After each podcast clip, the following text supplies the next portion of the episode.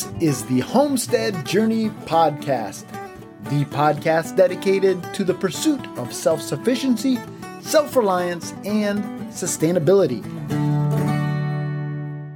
This is episode number 90 of the Homestead Journey Podcast. Welcome, welcome, welcome, everyone. Thank you for taking time out of your busy schedule to join me here on the Homestead Journey. My name is Brian Wells. I am coming to you from 3B Farm and Homestead here in beautiful and soggy upstate New York. Folks, we have just had a lot of rain over the last, I don't know, couple of weeks, and it's just damp. Now, today, nice day, a little bit on the humid side, but fairly cool as compared to what we were having. But this weather certainly has impacted my ability to get some outside projects done. So, without further ado, let me jump right into this week's homestead happenings and I will bring you up to date with what we've been up to here on 3B Farm and Homestead.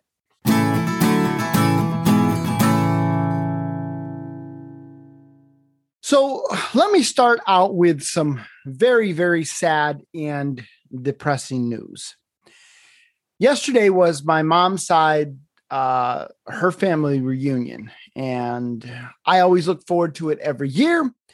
Last year, we started what I think will become a little bit of an annual tradition where I took some strawberry jam, my mom and dad took some strawberry jam, and they had a taste test. Honestly, I don't remember who won. I think mom and dad may have come out slightly ahead. I don't really remember. But this year, my cousin Bernice got in on the action and so yesterday we had a taste test, and I have some very, very sad news to report.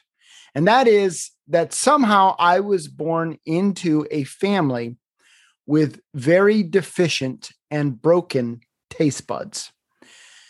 Because my jam did not garner a single vote, folks. My award winning, blue ribbon award winning jam did not garner a single vote. I am sad to report that my mom's side, that family's taste buds are broken. It was a lot of fun. Uh, my cousin Bernice uh, came out was it was neck and neck between my mom and dad and my cousin Bernice, and so it is what it is. I'm going to have to up my game and uh, we'll see what happens. Actually, that's part of my plan for this coming week. This past week, my wife went and picked uh, strawberries. If you follow us on Instagram and Facebook, you would have seen that we've been hauling strawberries this past week. And so tomorrow, my plan is to make some strawberry jam as well as some strawberry rhubarb jam. And then if you also follow us on Facebook and Instagram, you would have seen that we have been picking currants. Now, you may remember back in the spring, I pruned my currant bushes for the first time ever. And folks, has that paid off in spades? My currant bushes have given currants this year like they have never given. Uh, branches just bent right over, sagging to the ground. And so tomorrow, um, because I have tomorrow off, today's the 4th of July. So tomorrow at work, they've given us the the 5th of July is our 4th of July holiday.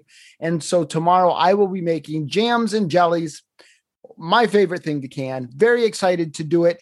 And Bernice, I'm coming from you. Just hopefully between now and next year's family reunion, my family can get their taste buds fixed again. Uh, let's see what else has been going on this week. A lot of uh, harvesting from the garden. The garden is really starting to come on, so we've been harvesting peas and enjoying those. Um, it's been a while since I actually did English peas um, in the quantity that I did this year. I didn't realize that my son liked them, and so I had kind of gotten away from planting them simply because they are a bit of a pain in the butt to shuck. It's a lot of work for what you get out of it, in my opinion. So I would much rather do sugar snap peas where you eat the, the pod and everything, um, snow peas, whatever you want to call them, than I would to do the English peas. But my son last year was very disappointed in the amount of the English peas that I had planted. And so this year I planted quite a number more. And so they've been coming on this week. And so it, it's kind of funny. You you start getting into a task that you don't necessarily enjoy. I really don't enjoy shucking peas, but it did really take me back to summer evenings spent on the porch with my grandfather, chit chatting as we shucked peas together. And so, you know, it was one of those things that I, I guess I enjoyed the task a little bit more than I, I have in the past, simply because I connected it to memories with my grandfather. But uh, we've also been enjoying spinach. My wife makes this amazing. Uh, it's a pasta salad with spinach and pesto and Parmesan cheese that is just absolutely out of this world. So she's been making that. We actually took to the family reunion yesterday. I went back for, I think, seconds, maybe even thirds, because I really, really love that salad. And uh, so maybe I'll try to get the recipe from her and post that up on our social media accounts in case anybody is interested in that. But uh, the spinach is coming on. It's actually starting to bolt a little bit. So we do need to get out there, get ahead of that. Maybe we'll dehydrate some of the spinach. We'll see. But uh, the garden is really starting to come into its own. Uh, one of the other things that I did this week in between raindrops is I started putting up the wooden snow fence lined with chicken wire around the edge of the garden. So head on over to uh, Facebook or Instagram, or if you're not on either one of those platforms, those pictures are also available over on our website, thehomesteadjourney.net, and you can see how that fence project is coming along. The reason why I chose to use that fence is because the ground around our garden is very, very uneven. And my thought was that that snow fence would follow the contours a little bit better than any other type of fencing would without me having to kind of get in there and dig and trench and all of that kind of stuff. And it certainly has done that. Now, honestly, I don't know what the longevity will be, but I'm very happy with how it looks. It's kind of got a nice rustic look to it. And I just hope that it does what it's supposed to do and keeps the deer and the darn rabbits out. One last thing before we head on over to this week's charting the course, and that is that this week I ran into a bit of a feed issue. And that is that uh, I knew it was getting down low on hog feed. Um, but with all the rain that we've been having, I just haven't been able to make a feed run. And so I believe it was on Thursday, I used up the last bag of hog feed that I had. And the farm that I go to get the feed at, it's about, I don't know, it's seven to 10 miles one way. So it's about an 18 to 20 mile round trip uh, to, to go get feed, which isn't all that bad, but it's certainly not something that I want to do just to go get one bag of feed. But with all of the rain, I certainly couldn't load up the back of the truck like I normally do because the feed would get wet, and that certainly isn't a good thing. And so I was kind of waiting and waiting, looking for a dry day all week long, and it just didn't happen. And so I used the last bag of feed on Thursday. I was hoping that maybe I could um, run over to Tractor Supply and buy a bag of feed just to kind of tide me over until I walked into Tractor Supply and I saw how much feed costs right now. I have not bought hog feed at Tractor Supply since I don't know when. My wife has bought off and on. If we've run out of layer, she'll grab a bag of layer uh, feed over there. But I, I have not bought hog feed at Tractor Supply or a local farm store in years. So I, I ran into Tractor Supply and I was blown away by the price of feed at Tractor Supply. Now, my buddy Jack uh, Polner from the Mindful Homestead actually did a video this week about the effect that the pandemic has had on small farms. And he did touch on the price of hog feed. And what he mentioned was the price of hog feed. I was like, oh, yeah, yeah, that's got to be over in his area. That cannot be in our area. Well, folks, it was exactly the same here as what it is in his area. It was almost $19 a bag for hog feed. Um, and by the way, I will link to his video in the show notes if you want to check it out. It was a great video. Um, if you're not following the Mindful Homestead, you should. Uh, he does. Uh, he puts out great, great videos, and so uh, highly recommend Jack and Don um, over at uh, Little Mountain Life. Um, my two buddies, we chat almost every day. But uh, anyhow, I digress here. The fact is, folks, when I saw the price of hog feed, I was like, I am spending, I think, 1150 through my local feed mill. And at that point, I was like, you know what? Even if I go over and only buy one bag of feed, I'm still coming out ahead. I'm saving myself, what, $7 a bag or whatever it is? It's insane. So we actually went over, we do have uh, jump seats in the back of the Ranger. And when I say jump seats, um, unless you are very, very limber or under the age of 12, you just don't fit back there very well. But I was able to stack six bags of feed um, behind the driver's seat and then six bags of feed behind the passenger seat. And so I figure that by making that feed run, if I had bought the equivalent at Tractor Supply, I saved myself almost a hundred dollars by making that feed run, even though I know this week I'm going to have to make another feed run because that certainly isn't going to get me much beyond this week. It's crazy out there, folks. And that's why I always tell you there is a real cost to raising real food. And if you are going to sell chicken or you're going to sell pork, make sure you factor in your feed costs but not just feed costs, your labor costs. But folks, don't sell yourself short. The fact is, always there's a real cost to raising real food. But right now, there's a real, real cost to raising real food. It's just crazy out there. Anyhow, that's enough about that. Let's head on over to this week's charting the course.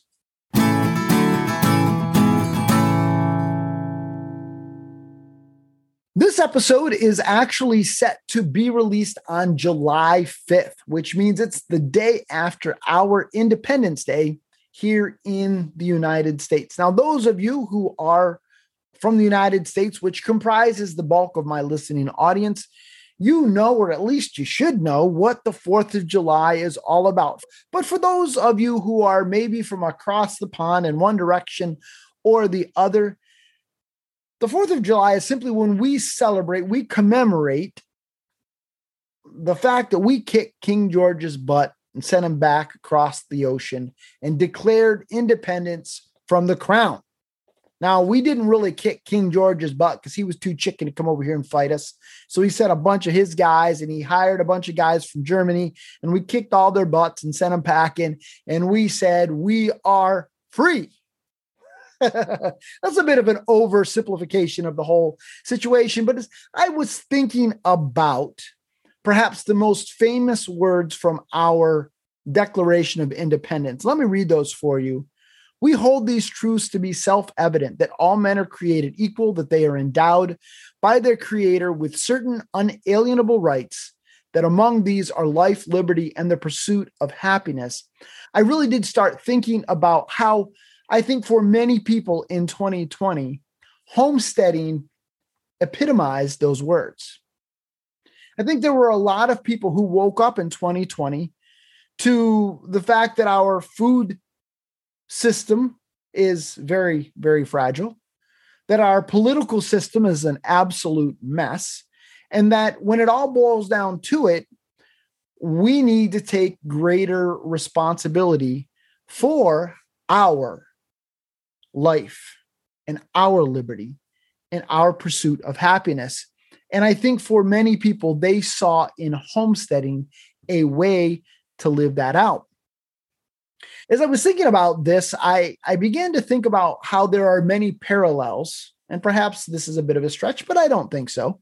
There are many parallels between the early settlers of the United States and people who got into homesteading during the pandemic in 2020. There are a lot of people who left their familiar areas and relocated, in some cases, long distances away from their family and their friends and the things that they knew. And they moved to a land that was unfamiliar to them, into a group of people that they were unfamiliar with, customs that maybe they weren't very familiar with just like these settlers did back in the day here in the founding of our country. So I think that there are a lot of parallels between the two. What drove those early settlers to make that leap from a settled country uh, to a raw wilderness, so to speak, here in the New World? For some people, they were in search of religious and cultural freedom. Some people were in search of educational freedom. Some people were in search of financial freedom. And many people were in search of food security or food freedom. And that really, all of those things, I think, for many people during the pandemic played a big part in their move in the direction of homesteading. Now, I think for a lot of people, it was the fact that they woke up to the fact that our food system is fragile. In many cases, I think we might even say that our food system is broken. And so, for a lot of people, they saw homesteading as a way to achieve food freedom, food independence, just like the colonists did many, many years ago. Some people saw homesteading, and in particular, relocating to a, another state out of an urban or suburban area as a means of achieving political freedom. Not to get into all of the politics of the lockdowns and so forth during uh, the pandemic, but certainly there is no way that we can argue that certain states allowed a lot more freedom than other states did. And we can debate over whether or not one state had a right approach or another state had a wrong approach. But at the end of the day, people voted with their feet. And while I think there were a lot of people already leaving the great state of New York and leaving the great state of California and leaving the great state of Illinois prior to the pandemic, I think the numbers all show that. Certainly, all of that accelerated during the pandemic, and people relocated to places like Florida and Tennessee and Texas, where there were greater freedoms as it relates to lockdowns and mask mandates and all of those kinds of things. People voted with their feet because they were in search of independence. And there are a lot of people that relocated to homestead in those areas because they saw that political independence as a huge benefit. For, for some people, there was the financial piece of it. They lost jobs, they were maybe laid off, or they had their hours cut back businesses were closed. And so some people saw homesteading as a means to be able to either take a side hustle and turn it into uh, a main gig or to supplement their income. But certainly there are a lot of things that you can do through homesteading to supplement your income or to begin to provide for your family, whether it's through content creation, market gardens, uh, selling meat, selling pro- just so many different things that you can do from a homestead. And there are a lot of people that during 2020 decided that they were going to take greater control of their lives through homesteading. For some people, it was an opportunity for them to achieve educational independence. And so, what they saw happening was maybe a husband or a wife was laid off from work. And so, they had a little bit of extra time to be able to invest in their kids. And they were not satisfied with some of the nonsense that's taking place in public schools. And so, for them, homeschooling and homesteading went hand in hand, and it was an opportunity for them to achieve educational independence, educational freedom, and to be able to instill in their children their values through education. And I also think that there's a sense to where through homesteading, people saw an opportunity to find cultural independence, especially people who had been living in urban areas, suburban areas. They were able to go counterculture. And there certainly is something to be said about cultural independence as it relates to homesteading. Raising and growing your own food, although it did become much more popular in 2020, I think will always be something that is kind of countercultural. I strongly believe that there are going to be a number of people who stick with the homesteading thing. My hope is that it's a lot of people that stick with it long term.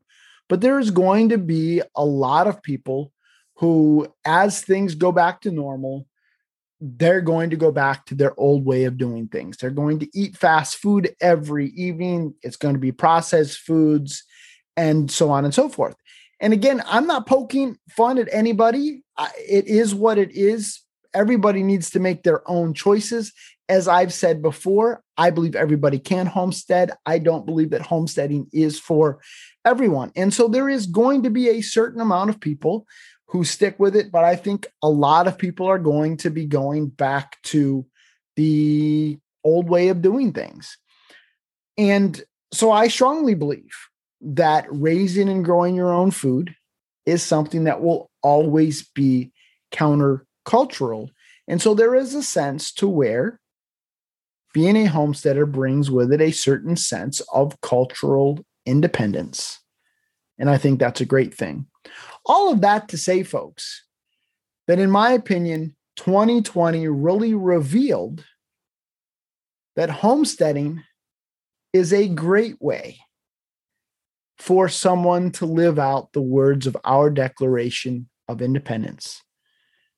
If you truly want to have a life where you live out life, liberty, and the pursuit of happiness, in my opinion, it's tough to beat the homesteading lifestyle. What are your thoughts? I'd love to hear from you, Brian at thehomesteadjourney.net.